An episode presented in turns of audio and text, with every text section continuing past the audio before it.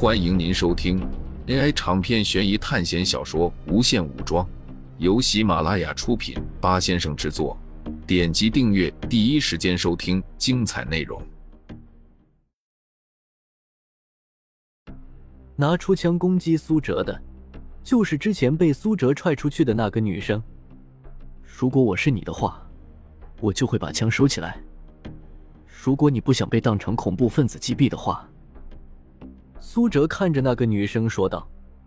在他说话的时候，周围的人已经开始行动了。考试正式开始了。女生把枪收了起来。她刚才开枪显然只是想报复苏哲，但是考虑到现在是在考试中，她也只得暂时压下情绪。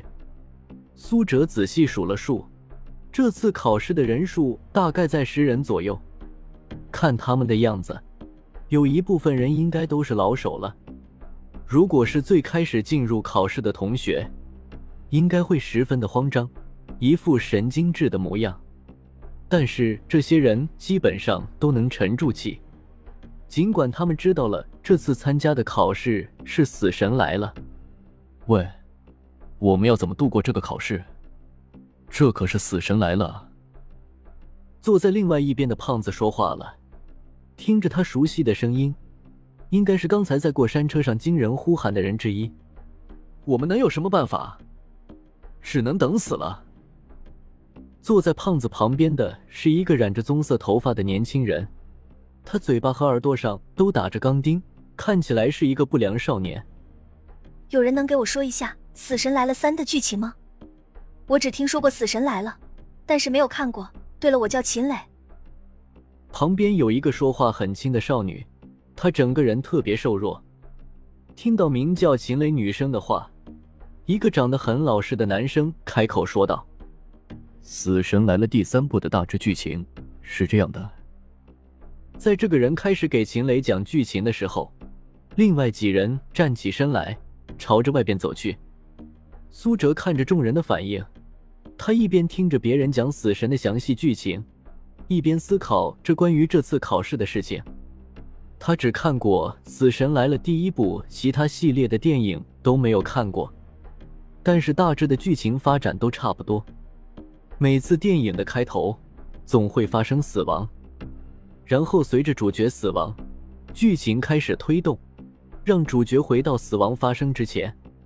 这次考试的死亡场景应该是那辆过山车。之前自己和周围参加考试的同学都已经死过一次了，这是强制死亡吗？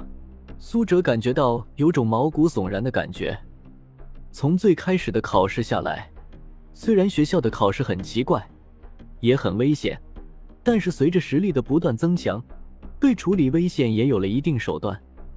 最让苏哲放心的就是基因锁和灵魂锁，但是在之前的死亡过山车上，苏哲清楚的知道自己的实力被压制住了，彻底变成了一个普通人。虽然经过一次死亡后，实力又回来了，但是只要有过一次，那么就能有第二次。只要能限制住几分钟，那么就有可能一直限制你的能力，这绝对不是一个好消息。苏哲检查手环的重生十字架，发现并没有产生作用，那么就证明之前的死亡就是强制考生们进入死神追杀的一种方式。之前站起身的几人是去尝试靠近剧情人物了，苏哲没有马上行动。学校在给人考试的时候。还是会留给大家一段思考的时间。他现在就要把一些自己不了解的信息全部掌握住。自己这些人应该是被安排了身份，从手环上的信息就可以看出来，就和之前进入咒月园世界一样，当时安排他们是附近大学的大学生，这次的安排就是麦金利高中毕业的学生，应该和剧情人物是一个班级的。苏哲看着其中一个剧情人物有些熟悉，是那个拿着相机的猥琐男。接着手环就传出他简短的信息：猥琐男叫做弗兰克，是一个毕业了二年的学生。不过他的长相并不猥琐，相反还有点帅气，只是他的个人行为十分的猥琐。另外一边的人大致把一些细节讲完了。苏哲整理之后发现有很多问题。如果是按照电影剧情发展的话，苏哲这些人应该是重新回到过山车发生事故之前。之后，女主角温蒂因为遇见了未来，而让一些同学从过山车上下来了。但是，温蒂的男朋友杰森，还有男主角凯文的女朋友凯瑞，会因为没有及时从过山车上下来，而在之后的事故中死亡。但是如果这样的话，那么苏哲他们现在根本就没有完全在剧本当中，因为看着手环给出信息，杰森和凯瑞还活着，他们就在要保护的十二个剧情人物之中。不仅如此。苏哲还想到一件事情，自己当初是和主角等人坐在同一班飞车上，那么自己等人和剧情人物是同时被死神算在追杀顺序中的。那个讲述剧情的男同学叫做杨辉。杨辉说道：“死神来了三之中和之前的死神系列有点不同，这次电影中，女主角温蒂给每个死亡的人物都拍了一张照片。”之后，这些人死亡，也是和照片的线索有关。比如那个肌肉男被掉落的铁块击碎脑袋，就有两把长刀，还有黑猩猩等提示的字样。也就是说，我们要保护这些剧情人物，就要让他们避开这些东西，是吗？之前攻击苏哲的那个女生说道。根据她的自我介绍，她叫丁新敏。这难道还不简单吗？我们把他们绑架起来。然后随便扔在一个矿洞里，躲藏十五天，那么我们就可以回归了。似乎是因为之前的失态，他现在极度想要表现自己，所以他说话的神态也是十分不容置疑，像是在指挥一样。但是马上就有一个人跳出来说道：“你难道就不怕这里的巡捕和军队吗？我们要是绑架了十二个人，那么用不了多久。”我们就会被军队包围。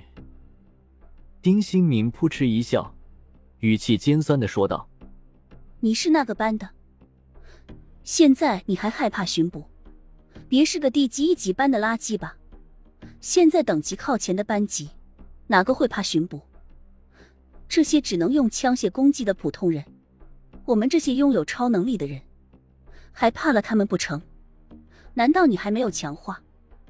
丁新敏一脸的嘲讽，说的那个人面红耳赤，但是却没有办法反驳。没错，他叫做陈诚，他就是一个地级班的学生，强化程度不弱，但是依然没有达到可以忽视枪械的地步。你这么能吹，你又来自那个班级啊？